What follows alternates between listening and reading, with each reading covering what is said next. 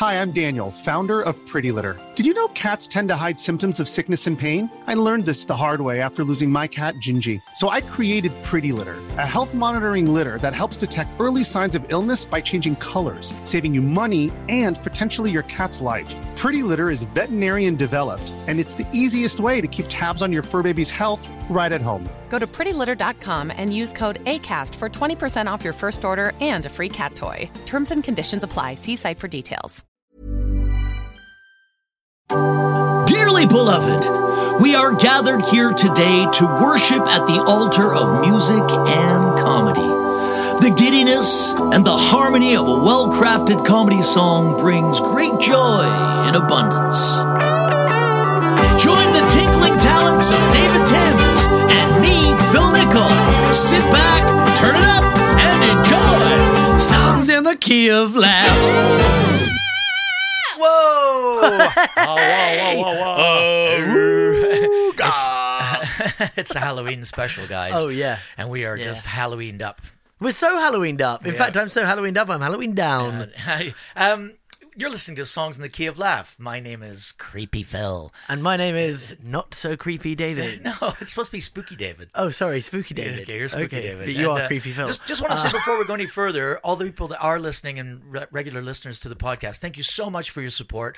All the wonderful letters, all of the entries into the song competition, and all of the great feedback we've been getting. It's really, really beautiful, and it helps us uh, want to keep going. So thanks a lot for that. Right, it is. It's it's really wonderful to look into our to our emails. What's our email again, Phil? Our email is songsinthekeyoflaugh at gmail dot com. Fantastic! It's amazing to look on there and then to see that we've had so many wonderful messages yeah, from feel- you. So thank you for listening, and please do um, tell every tell all your friends tell, about our podcast. Tell, tell your mum and dad; they'll love it. There was no swearing. They they might like it, unless they like swearing. I mean, you like it. You're old enough to be my dad.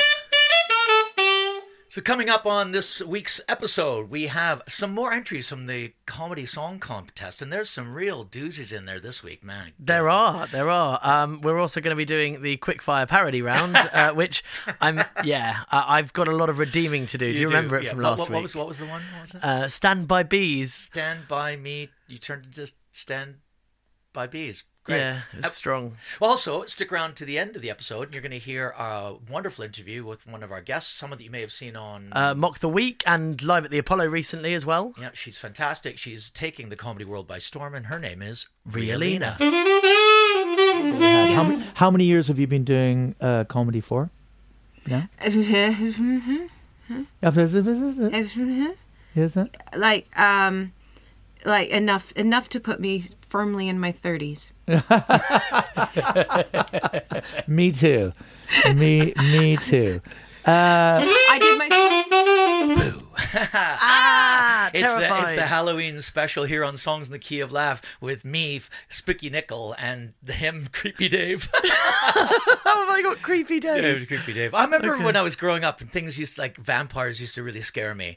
Um, what what kind of stuff was scared you? Oh, we uh, well, when I was really little, my my brother um, was obsessed with Beetlejuice, the film. Ooh, yeah, oh yeah, yeah, and he Michael Keaton. Yes. Oh my God. Yeah, yeah, yeah. yeah. And, and he, there's and there's a musical to Beetlejuice. There is a musical written by Eddie Perfect. Yes. Was on Broadway. Okay. Might be coming to the England. Okay. Guess who wants to be in it?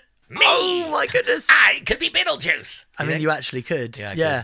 Could. Um, it, my, you'd be amazing. Thanks. No, no, no problem. Um, I, my my brother sat me down and said, "This is fine. This is fine. Watch this film. You'll really enjoy it." I didn't sleep for weeks. Yeah. It was absolutely terrifying. Wow! It just shows your age, though, because I was an adult when that film came out. The thing that scared me was The Wizard of Oz. Really? Not, not not the whole film, just there's one bit where there are tornadoes happening and all the cl- cows fly past and the school teacher's on a bicycle and she morphs into the Wicked Witch of the West. She doesn't do that, does she? She does. At that point that's, in the film? That's in The Wizard of Oz. Oh and also God. in The Wizard of Oz, there's some great comedy songs.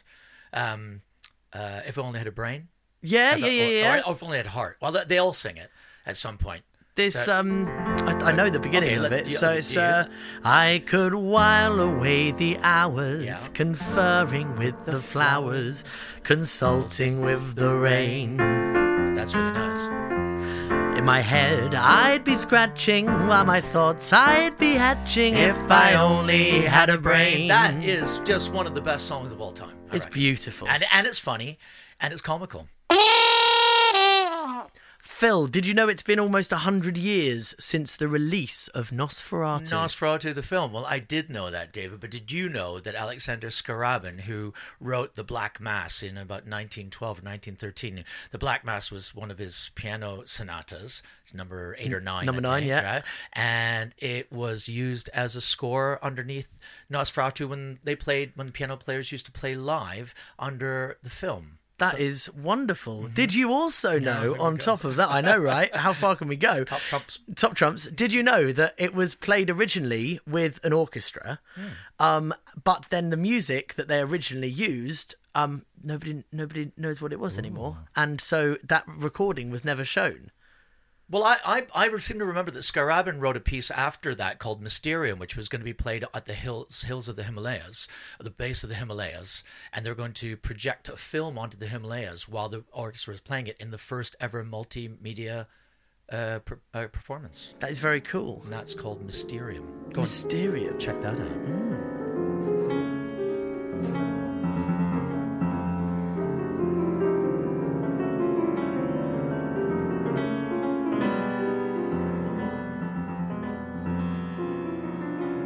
So, Phil, you're in the pub, yeah. It's Halloween, uh-huh. right? There's a jukebox. Yeah. Okay, how many songs can you name that are considered spooky for Halloween? We'll do one each. Oh. Let's see how we can do it. Um, Go. Oh, um, uh, um, Ghostbusters, the theme from Ghostbusters. Oh, good one. Okay, yeah. um, Thriller. Thr- thriller, okay, that's another one. And um, Monster Mash, the Monster Mash. And? And, and. That's it. And uh, Kevin, the Funky Vampire. That's a, that's a good who, one. Who wrote that one, Phil? Um, I did. Oh, did I just, you? I haven't written it yet, oh, but it okay. sounds like a great idea. Yeah. So uh, I, I always think the Monster Mash is always a popular one. Um, I love the way that in the recording, his voice is. Um, uh, he does it like this. I was working in the lab late one night when my eyes beheld a new sight. For my monsters from the inn began to rise, and suddenly, to my surprise, they did the mash. Oh, they did the monster mash. The monster mash. It was a graveyard smash. The monster mash. It caught on in a flash. The monster mash. There's also been a lot of songs written, like ghost songs or songs about ghosts, like the Phantom three oh nine about Big Joe and the a, a guy that gets picked up by a Mack truck and then he gets dropped off. Then the guy in the cafe goes, "There is no truck. That's the Phantom three oh nine. Big Ooh. Joe died saving some kids." And and there's also the most famous one I remember growing up was Camouflage by Stan Ridgway. He used to play in the Wall of Voodoo. And it's Camouflage is about a Vietnam vet, a guy that gets saved by this big G I called Camouflage. And when he gets back to the hospital, turns out Camouflage has been dead for a week. Oh, oh, oh, Camouflage, things are never quite the way.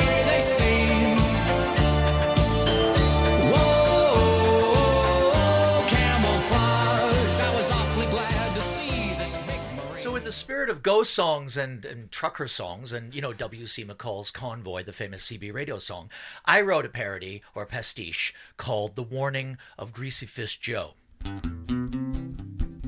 Well, the moon was full, the night was still, I was breaker one night. I'm Rubber Duck Big Jesse in a convoy of five.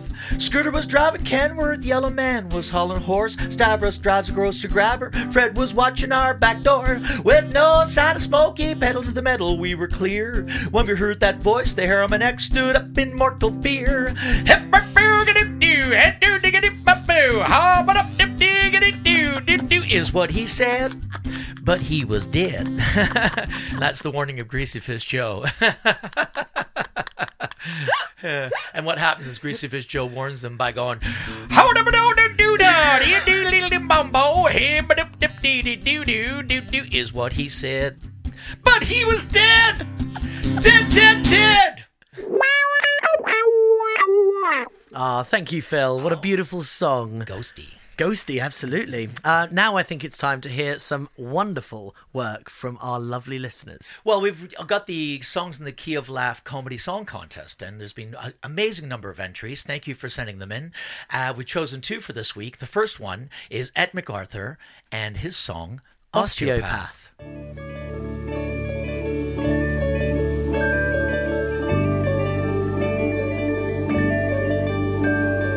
Osteopath.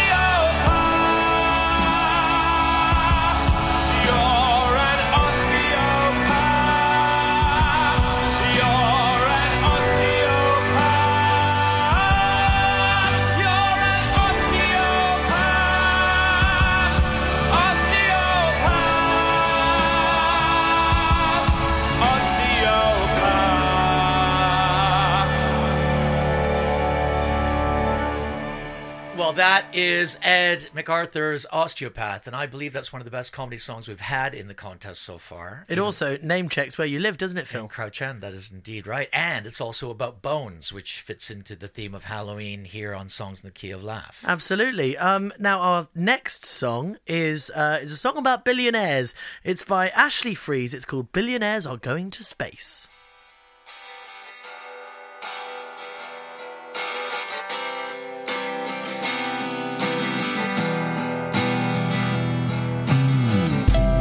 Billionaires are going to space. One, two. Those billionaires are going to space. Billionaires are going to space. They took their opportunity to make a profit. Then rather than help the world, they helped themselves to get right off it. Blast off. Billionaires are blasting off. Ooh.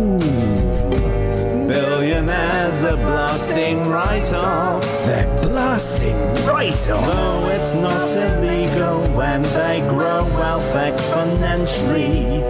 It might teach them a lesson if they burned up on re-entry. 'Cause today there's a lot of people suffering, and your dick-swinging contest is proving absolutely nothing. Some are fighting every day just to stay alive, while you piss away your cash for fifteen minutes in the sky.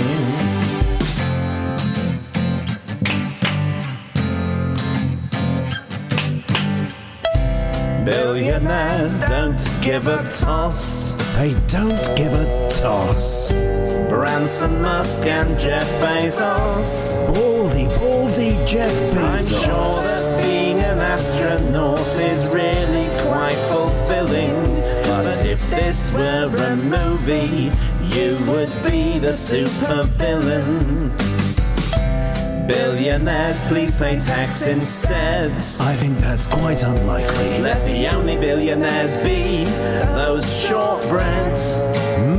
Shortbread. It's not your own hard work that caused your stratospheric climb. It's at least partly delivery drivers pissing in bottles to save time. 'Cause today, eighty-one percent ends over half. You cannot help but wonder if they're just having a laugh. Perhaps they'll get perspective if they travel to the stars. Or maybe we can banish them to a life on Mars.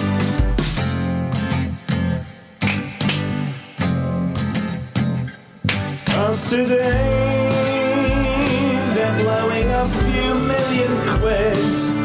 But it wouldn't be hard with their credit card to feed every single starving kid. Being a billionaire doesn't seem good for the soul. Perhaps they're already lost down the black hole. Billionaires are going to space. Billionaires are going to space. Billionaires are back from space. They're back again. Billionaires don't know what life is worth. It's not on the Dow Jones. And we're still stuck with Zuckerberg down here on oh, Earth. Not Zuckerberg.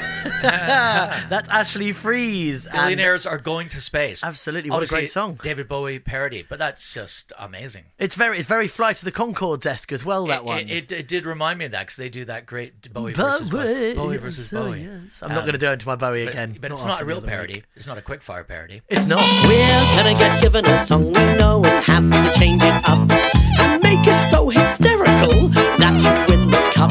This game is really easy. Just follow all the rules. The rules are really simple. You're not allowed to lose. Okay, so uh, I'm going to try and redeem myself this week, but I'm going to let you go first, uh, Phil, if that's okay. I'm also, I'm going to, I, I feel like I'm playing into your favour. Um, as you are Canadian, I'm going to be using um, uh, Canada's biggest star. Really? Yes. Neil Young? N- no, the other one. Celine Dion? The other one. Uh, Joni Mitchell. It's Bryan Adams, and I would like you to parody the song yeah. Run to You. Uh, Run to You by Bryan, Bryan Adams. Adams. Run to feeling, okay. Run, I'm gonna run all night. I, I know how it goes, goes. Okay, well, of course you do, you're Canadian. Oh, fuck. She says her love for bread could never die. Until I hit her in a piece of toast and in the eye. But when it get creams too much, she lose the touch. I threw a bun at you. I threw a bun at you. And when the feeling's right, I'm gonna hit you in the eye. I threw a bun at you. Okay. Quick fire, quick fire, quick fire parody okay, game. Okay, maybe not one of my best ones there. But how about, David, I give you the Kinks. I like the Kinks. and I like the Kinks. Um, Waterloo Sunset. The Kinks, Waterloo Sunset on the quick Waterloo fire parody Sunset. game here on Songs in the Key of Laugh. Do you, do you know the song? You know the yeah, song. Yeah. It's a classic. I mean, it just lends itself direct. Yeah, okay. Yep. Um, mm-hmm. If... Uh, second verse is Terry and Julie. Yeah. Yeah, okay. Um, Terry meets Julie. She needs a wee wee. It's late on Friday night. They are so lazy. She really needs the toilet. She's just not feeling right. But she won't feel afraid as long as she knows there's a Portaloo somewhere. She'll be in paradise.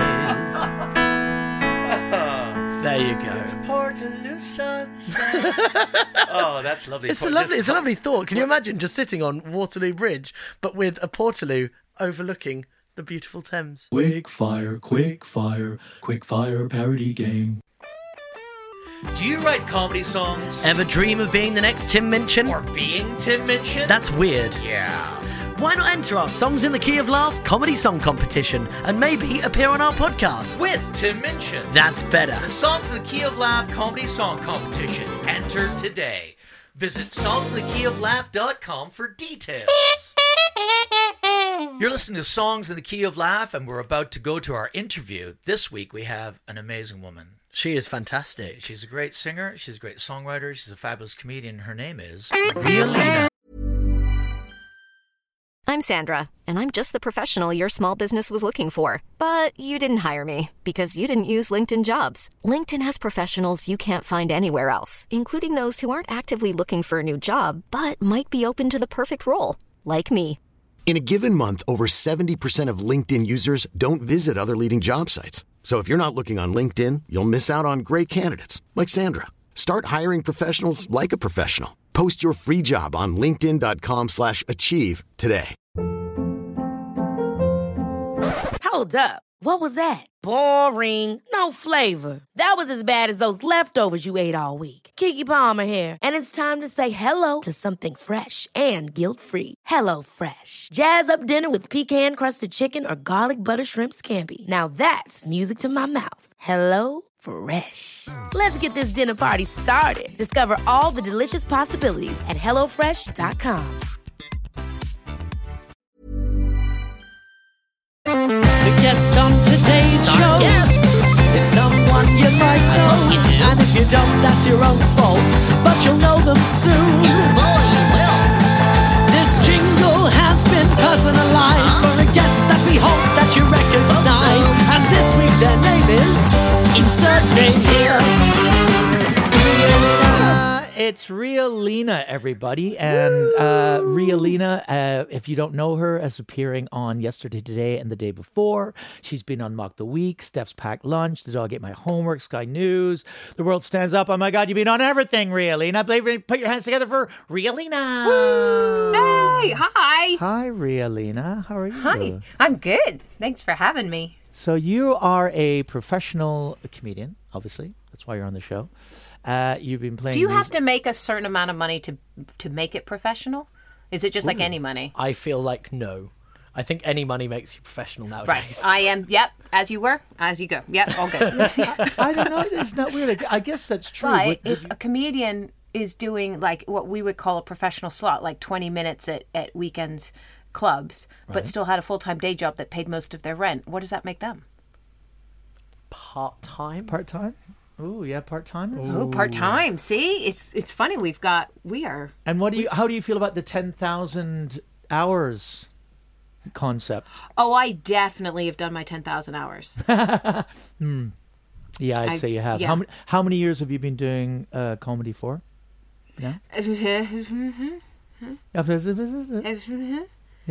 Like um, like enough enough to put me firmly in my thirties. me too me me too uh I did my first gig, okay, just put it in the con- I did my first gig stand-up gig when I was eighteen. When you were eighteen? I right. was eighteen, okay. And and now we are we are more than a baker's dozen over that.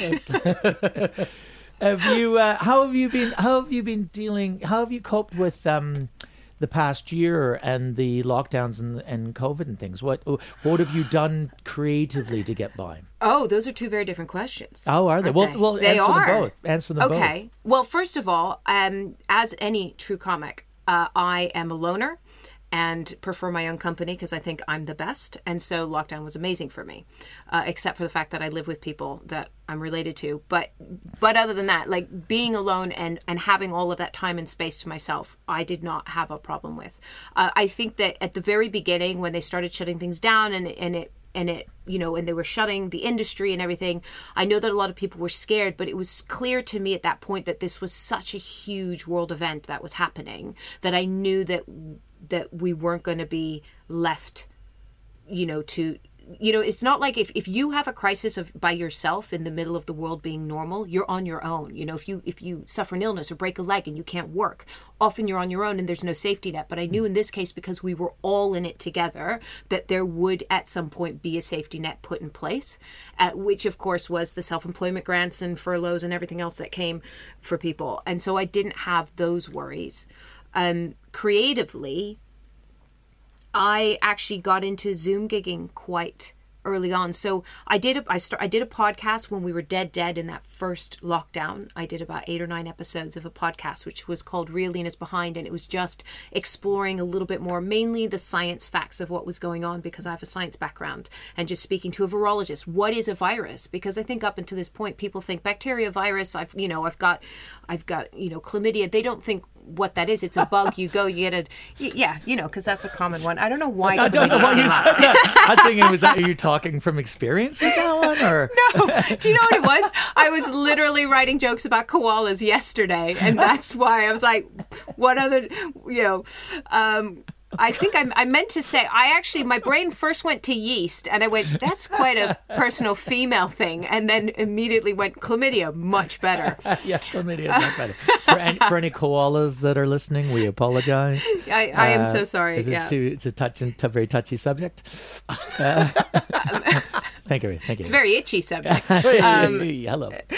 But yeah, so I so I did that, and then I did the Zoom gigs, which meant that I found that because life was changing week by week, I was writing tons of stand-up for these Zoom gigs that were happening week by week, but I still came out of lockdown a year later going, why do I feel like I have nothing to show for it? Mm. And it's because all that material worked in the moment, or maybe for a month afterwards, and then the the jokes were so current that I'm now a month later going, I don't have a set anymore because the old stuff feels really too old and the new stuff is already expired. Yeah, I find that that's true with the the stuff that I was doing on Zoom, the stuff that was about what we were we what we were happening, what was happening in our day-to-day lives doesn't work now live. And also live, mm. these audiences that are coming out now don't want to hear about it. They want to move on.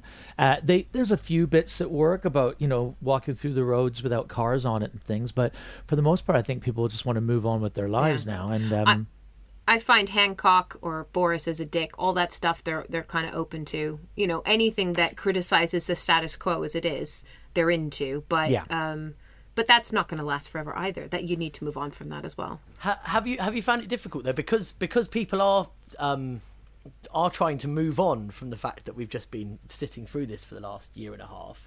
Um, are you finding it difficult to to find the other material? To, yeah, yeah, yeah. It, it would be beca- because you can't go on stage and go, "Hey, I was at the self checkout the other day. Here's some observational material about that." Because it feels like, who, who are you? Why are you ignoring the situation? Why haven't you acknowledged that you were wearing a mask and someone else wasn't was standing too close to you? And the stupid, you know, it's finding that balance. But everything in the world right now is pandemic. It's pandemic, yeah. pandemic, pandemic, Palestine, pandemic, and then and. And I'm not touching Palestine on stage. So um, yeah. no, you, what you're left with is pandemic. Um, and so it's tricky. I think what's tricky to do right now is find evergreen material. So certainly in the short term, I could get on stage on Thursday and talk about stuff that's happened this past week. But we can, I, even next week, that will be old and that well, will be gone. So, okay, I mean, I'm interested in this as an idea as a comedian, because when you say the term evergreen material, mm. uh, one it's one of the issues we're facing as comedians is that there is such a fast turnover of knowledge and understanding and mm. topics and a, and a thirst for a new topic that something like Man, Matt Hancock's thing will be gone almost immediately. And it's not just because they want to cover it up, but in the in the when we were younger, that would have lasted a, a week, a month, and it would have been we would have gone after it, and they would have taken it all apart. Now they've already moved mm-hmm. on to the next. There'll be another thing and the next thing. You are presently on a topical news show on Comedy Central. How does that affect, like, how do you, how can you keep up if the show tapes on a, the, the show tapes on a Monday? Yeah, we tape on a Monday and right? it goes out on a Thursday. So, so it goes out on a Thursday. So if you tape on a Monday, sometimes by the Thursday, those things, topical things have changed. How do you cope with that? Um, in that particular show, I think what they do is they do volume. And so a lot of, like, some stories, obviously, we go into a little bit deeper depth and we have a greater conversation about it. And those are the ones that we sort of judge at the time to be the bigger stories or the ones that have more impact. So that even if it happened a week be- prior to airing, um, it will still feel relevant to the viewers. But everything else becomes a quick headline and it becomes a quick punchline. And you go, this happened, this happened, this happened. And by by doing it in bulk, you're able to go, look how much we've covered over the past X amount of time. Um, but it's amazing because the number of people that I found out have said, oh, I get my news from Mock the Week. I'm sorry, what? They go, yeah, I get my news from Mock the Week. I'm going, okay. But but that means that people watching even the Comedy Central show often would be like, oh, I didn't know that. And it doesn't matter to them when it happened. They just didn't know that it had happened. And that's the bigger issue rather than this is old. People who seriously watch the news and have it on all the time usually aren't our target audience. Now, do you do you write? Uh, this is a, obviously a podcast about musical comedy specifically. Uh, so mm-hmm. let's talk a little bit more in depth about that. You, uh, first of all, what's your what's your background? Are you are you a, a conservatoire? Uh, uh, are you studied musician? How did you stumble across music, oh. or did you just teach yourself? Tell me a little I, bit about that. I am very much uh, a teenager angsty t- musician type. I mean, I my mother very studiously gave me music lessons from a young age, okay, because we're Asian and that's what you do. Um, and so I studied piano from seven, I think, until about sixteen. I studied piano. And, but as a teenager, I became interested in songwriting and voice and singing. Mm. But that was, you know, piano, and it was very classical training as well. So I'm a very classical pianist. I can sit down, I can read the music, I can play the notes. I cannot do what David does, and I wish I could, which is sit there and go, oh, yeah, yeah, that, oh, how about a G seven? Yeah, let's do a G seven. Oh, that's nice. Okay, let's do, oh, I, I kind of know that song. Boom, boom, boom, boom. And just sort of work it out on the piano. Mm. No, can't do that at all. And I found that even like music theory, which is supposed to help with that, where you understand the relationship between chords and progressions and all, nah, doesn't work for me. But neither does teaching me grammar, teach me a language. So just don't have the brain for it. But in terms of songwriting and working with words and working with melody, I found that that that's that's my forte. And then later I picked up the ukulele because when I picked up a guitar, that sounded awful. And so I downscaled to something I could handle and carry around with me. And so I started on the guitar. So I actually composed my first few songs on a piano and guitar. Then I took a guitar to a gig to try and play it. And I think you have to be good at guitar to play it because people expect you to be good. They don't expect, if you're standing up as a woman in, you know, even ten years ago in the comedy circuit, and you're strumming the guitar like, hey, you know, almost as if you've got an egg shaker just waiting to pop out, then you're going to be crucified. You know what I mean? You know, yeah, the picture I'm painting. It's just like, mm. I, I, you know, and, you know, this is my deep and meaningful. Um, no. And so I, I downscaled to the ukulele, uh, just so, literally, literally so I could carry it, because that first gig where I had the song and I'd written the song and I had the guitar, I knocked the guitar against someone's chair on the way up to the stage because it was that big and I'm that small, and it knocked the guitar completely out of tune. Mm. So I was on stage panicking, not really able to play it, and it's out of tune, and I'm trying to sing a new song, and I went, nah, never again. Mm. Um, th- you were talking quite a bit there about um, songwriting. What is your process when you when you write a song? Uh. My songs are all quite narrative. They always, they usually always have a narrative arc of some kind, or a twist or a reveal. So it's that's usually where I start. Or um, occasionally at the beginning, I would be like, I want to write a song about this area. Like I want to, you know, I go, ooh, this is an interesting topic area for a song. Uh, I think one of them was, I, I remember I wrote a song about incest. Can, oh, I know. Yeah, you know, I write a song about incest. I know. I was, I mean, and this is, let's let's caveat this. That when I wrote the Western song, it was about sexual assault, but I wanted to see if I could flip it on its head.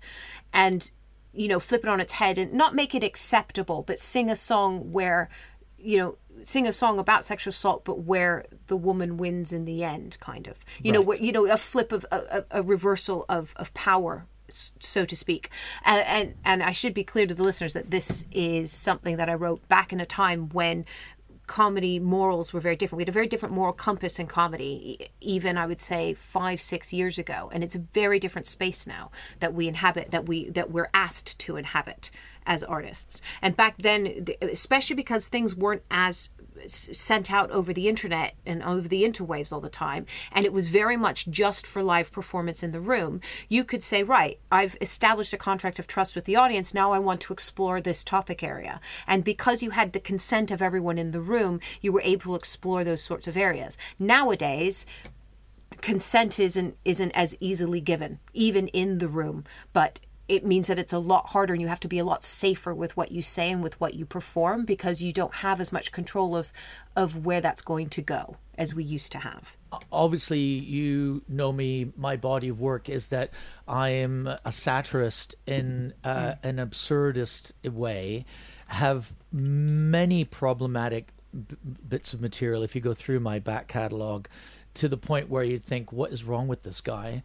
Uh, But a lot of it has to do with the social mores of the of the age. So, uh, doing a song like so, I do. I would do a. I wouldn't shy away about doing a song about incest, but I would be clever enough to to make sure that the target the target of that song is, it becomes clear by the end of it. Whereas I think So Things Are Easy to take out of context now, that um, I, I, I, I feel like I would be on the defensive constantly throughout the piece and not be able to get to it.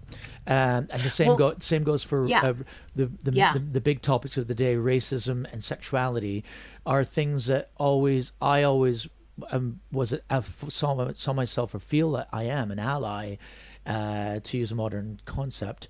Uh, but I was satirizing the negative uh, ad- attitudes towards it by becoming that negative ad- attitude. No, I think I think you hit the nail on the head. Part of the problem isn't that. So likewise, I don't think that I sang any song. I, I stand by all of my pieces of work in terms of going, I am comfortable with what I wrote and what I said. But the problem is, is that, and, and I think the song I want to sing for you at the end is a, a good example of that, is that you can say a word and people respond to the word rather than the word in context. So you can start verse one, verse two of your song, knowing that by the time you get to the end, you know, through a chorus and a, and a bridge, that it will all come good. But people aren't necessarily willing to even give you that space to get to the end of your art. They're just like, no, no, you shouldn't have, you shouldn't have written about this in the first place. How dare you?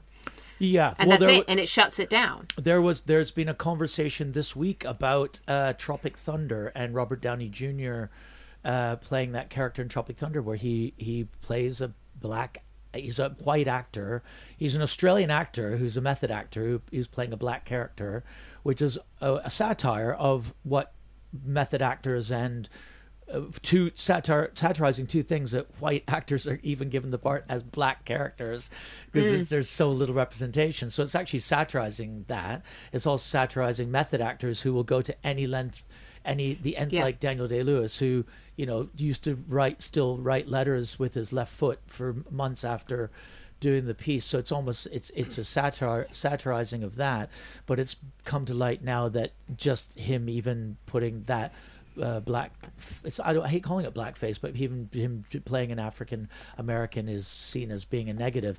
And I, mm. I, I, I don't, I as a as a comedian who's, oh, who that... we realize there's something about having a musical skill that allows, that gives you a little bit of grace in the mind of an audience. Um, there's two, mm. it's a double-edged sword. On one hand, you get some grace from the audience. Yeah. In comic terms, you can say and do things that are a bit filthier, a bit a bit naughtier, a bit bleaker, a bit darker, uh, but there's music behind it. Similarly, because you've got the skill and the music, on uh, people look to musicians uh, for opinion. And sometimes musicians, they're just an artist mm. for opinion. And musicians and artists and actors, and, you know, why do they have to have, why is their opinion held any higher than anyone else's? Do you find that people look to you uh, as a musical comedian? They look to you for for your opinion? No, I don't think so. No? I, th- I don't, I think it, I mean, as a musical, I see exactly what you're saying in terms of music. And when people use music to put across powerful messages, uh, you know, I mean, and, and are very, very huge in the, in the world, like Beyonce, you know, like she, she has messaging in her work. People flock to that messaging and then they turn to her for more messaging. Um, I, I don't think that I have that type of work. And I don't think in, especially my case, and probably a lot of musical comedy cases, that we're always making points. Do, do you think that being behind an instrument um, gives you slightly more scope to push push certain issues slightly further? I've always found that being behind the piano has meant that I can maybe get away with slightly more. I don't know if it's the same for you. Can I just I say, see. can I, can I, sorry to interrupt, can yeah. I just say, I think the term getting away with it is, I said it earlier when, when Dave and I were chatting, and I find that's just, getting away with it is kind of a, gives it a negative slant anyway. That's true. Or, uh, but I know, yeah. but, you know, because you're not really getting away with anything. You just, if you're doing a song about incest, this is something that, ha- it is something that happens. It's, a, it, it's, it's not the most joyful topic, but surely if comedy cannot do anything other than bring, try and bring some joy and lightness to the darkest topics. So then now try and answer David's question. Yeah. Or did I just answer it for you? I don't know. I, no, I, I again, I think your point is is is well put. Is that it's not that we're getting away with something; is that we're saying things that other people might not let straight stand-up say. Hmm. Although I, I think that's also down to skill. I mean, I, I think it's down to skill and style. I think there are plenty of musical uh, performers that have a style that is so upbeat and whimsical and, you know, dinky, dinky, dinky, that if they suddenly started making points, we'd be like, mm, stick to your lane, mate. Mm. Uh, and likewise, I think there's some wonderful stand-ups that have been able to make some quite heavy points because that suits them and suits their voice. Uh, but I don't, personally, I don't think I've been hiding so much behind a ukulele. Hiding. I'm not hiding. Can I just be clear? I'm not hiding. I don't think that I was, I don't think that the uke was necessarily what I was using first and foremost to get away with things. I think being female, I think being Asian, I think being, especially at the beginning of my career when I started at eighteen, looking very young, I think those were things that allowed me to say things that, that the rest of, of, you know, the audience or the community, comedy community wouldn't otherwise accept from perhaps a straight white male in his thirties. Yeah, I think I've, I th- I th- I know exactly what you mean. And I, when I was in the Corky and the Juice Pigs, we actually took our, even though we were daft and absurd mm. and dark, really twisted, very twisted. We do a song called "Burn Victim Girl," which is a love song. Um, you know, might be problematic now. But at the time, we we were actually trying to soften blows, and we were very conscious of the effect that the work had on people, and we were trying to uh, affect the way people think about subjects and how, mm. and, and try and break down the those those barriers and not make everything a sad song and make some things a happy song. Um, do you remember mm. songs early on in your life that? Com- any comedy songs that affected you? Well, okay, first of all, Monty Python, Parents, that was there. I think that the the philosopher song is burned into my brain. And another one actually that did affect me quite greatly in childhood was Victoria Wood's Let's Do It. Yes, amazing and song. I, and I wrote a song uh, years later as a, as a tribute. So it was definitely, I sort of went, ooh, I want it in the style of... And I played it for my mother, and she went, "Nope, it's too similar. Sorry, can't have it." Just, she just went, "Nope, don't like that song." That was about um, that was about discovering your teenager on porn sites. But uh, I want to hear all of these. I, I, I wrote some great songs, and I can't put any of them out now because people. I just I had an uh, an album up, and I had to take a lot of it down. It was called "Offensive Charm." And and it was that was specifically it was like in the thing, you might find this offensive, like don't you know don't listen to it if you're a bit of a pussy. But there were just I was listening to, and I had in between the songs I would like interview comics backstage in green rooms and just go, will you be on my album, and see what happened. So uh, I just had um, there were just some things in there that I listened back to it recently and went, I should take that down. Did you take it down? I, I'm having that problem right now. We, I've got my, my album. It's called Late Night Electric Watermelon. It's only available on Bandcamp. So you really have to find it. It hasn't. I'm not sold that many of them. It's twenty-two tracks. I went through the, listening to it and could not find a single track on the album that wasn't problematic. Yeah, well, this is this is it. I think for me, I took down most of the talking. There was a Madeleine McCann joke in there. That, you know, I was like, mm, maybe I'll take that out. Uh, and then things like uh, Mark Dolan did the intro to it, and he said, you know, one of the most extraordinary ukulele players in the world, Rai Lina, which at the time everyone was, and everyone's like, how did you get him to do that intro? Because he was doing that series of his at the time, which is Mark Dolan meets extraordinary people around the world. But now, if people play that, they'd be like, who is that guy? And you're not that extraordinary. Like you're all right, but you, you know, yeah, don't give up your day job. Yeah, um, like I mean, Eddie Murphy's Raw album's got some pretty problematic stuff, and it's one of the all-time classic comedy albums. But it, it, it's it's like it's like the Tropic Thunder thing. We looking well, back, I, it doesn't doesn't hold up. Is that not going to be true for most comedy? I mean, I believe in I believe in context. I believe in timing. I mean, look at um, I mean Monty Python. I like Chinese. I mean, that song right now, totally inappropriate. But you only come up to your con- knees? Yeah. Yeah.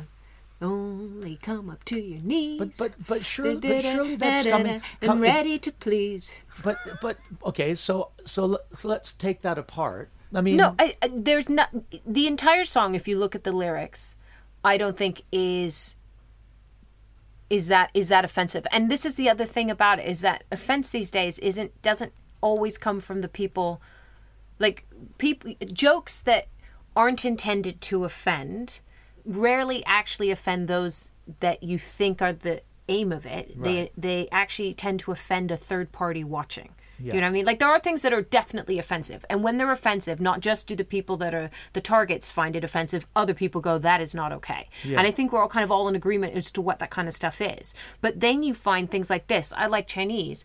I don't think any Chinese people here in the... I don't know many Chinese people here in the U K that would go, yeah, that song's a real problem, and it's and my life is terrible because of it. And when I walk around, that's all people sing at me.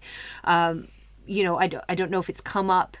I can't speak, but I don't know if it's come up. I doubt it's come up when, you know, people started calling SARS two the China virus and then attacking people for that. I doubt this song played heavily in that. Mm. And and I, as an Asian woman, look at it and I, I quite like it. And in fact, growing up as an Asian girl in white Britain, um, even though I don't sound it, but I did, Cheltenham Saint Peter Middle School, um, I actually sought out and loved references that I could cling to, because so much of the media, so much of music, so much of what was on T V wasn't accessible to me in terms of I didn't see myself in it. I didn't see me. That whenever there was something Asian, I'm like, boom, that's that's my favorite song. Mm.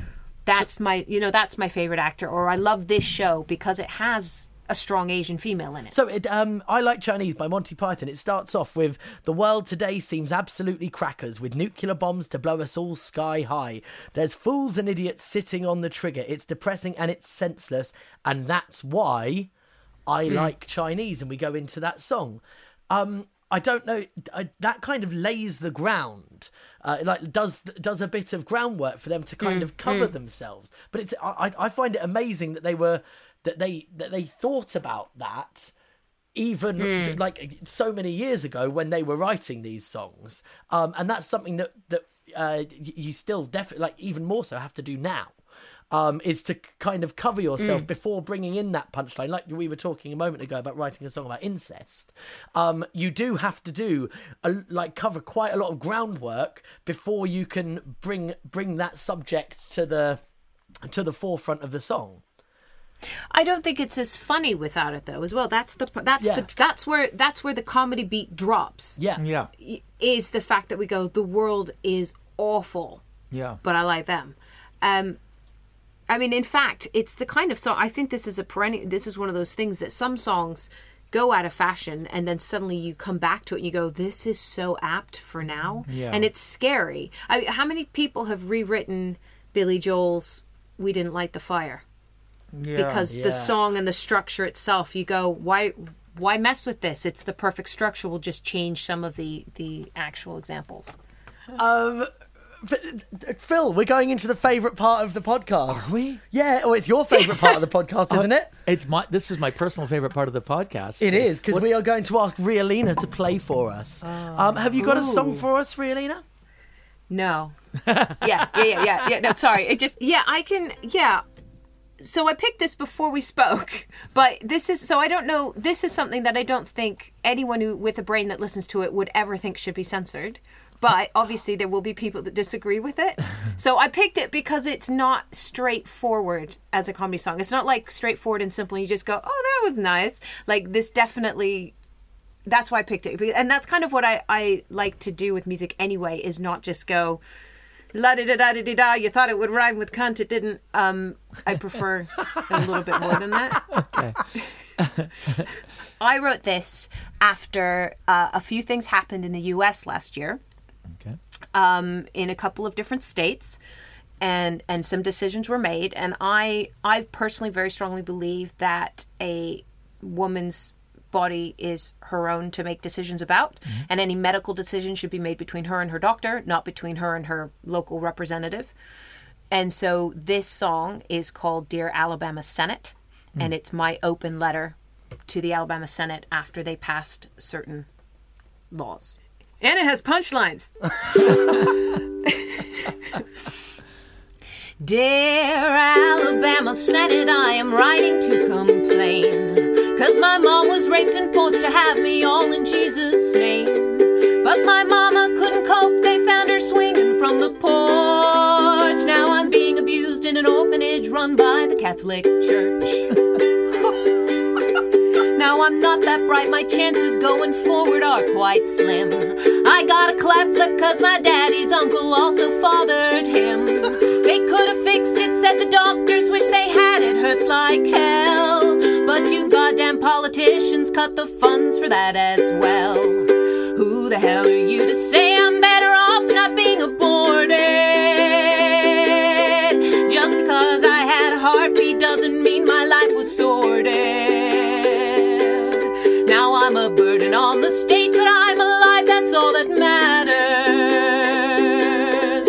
Not my mental health, my mama's life, or women's rights, 'cause they're in tatters. Now I hope my letter's clear and that my spelling ain't too bad. I used what paper I could find, the only pencil my school had. My teacher would have liked to help, she says pro-life is persecution. But I haven't seen her since she tried to teach us evolution.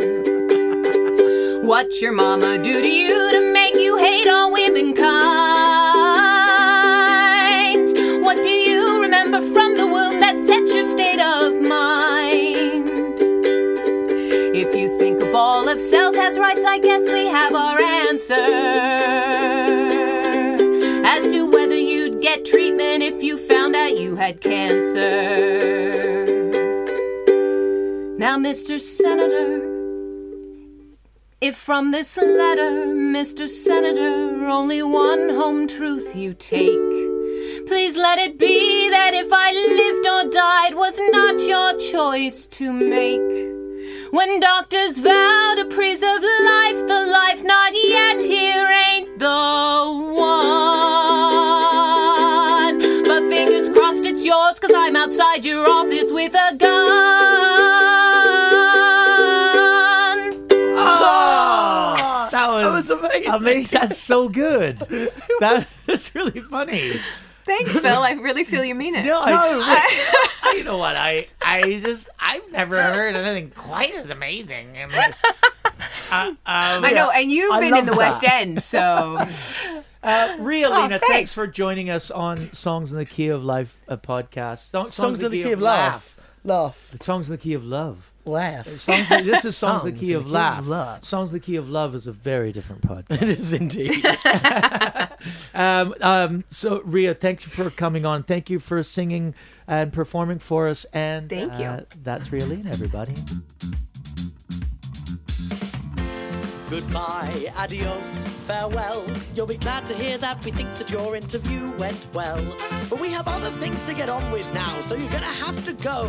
I'm sure our paths will cross again, but whoever really knows? It's been fun, it's been musical, it's been comical at times. But now we have to leave you, so goodbye, goodbye. Well, that brings us to the end of our Halloween edition of Songs in the Key of Laugh with me, Spooky Phil Nichol. And me, I'm not calling myself creepy. Phil wants me to call myself Creepy everyone Dave else calls, every, everyone no, they, else calls you creepy. They don't. Everybody has a friend, Creepy Dave, don't they? It's not. It's not good. It's not a good look. Um, no, I'm David Timms. Thanks uh, for supporting our podcast. If you want to donate some money to us, you can go to Patreon or you can go coffee. And if you don't have any money to donate, just tell your friends and try and get more people listening because it would be really great for us and you. Yeah, please like and subscribe. I, like I don't think I've ever said that before. Subscribe. Like and subscribe.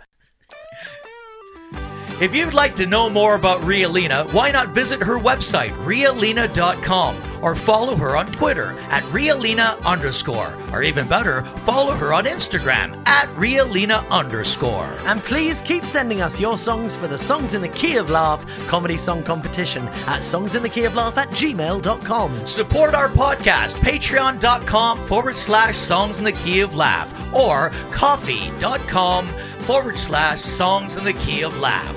Bye, Bye guys. guys. Happy Halloween. Woohoo!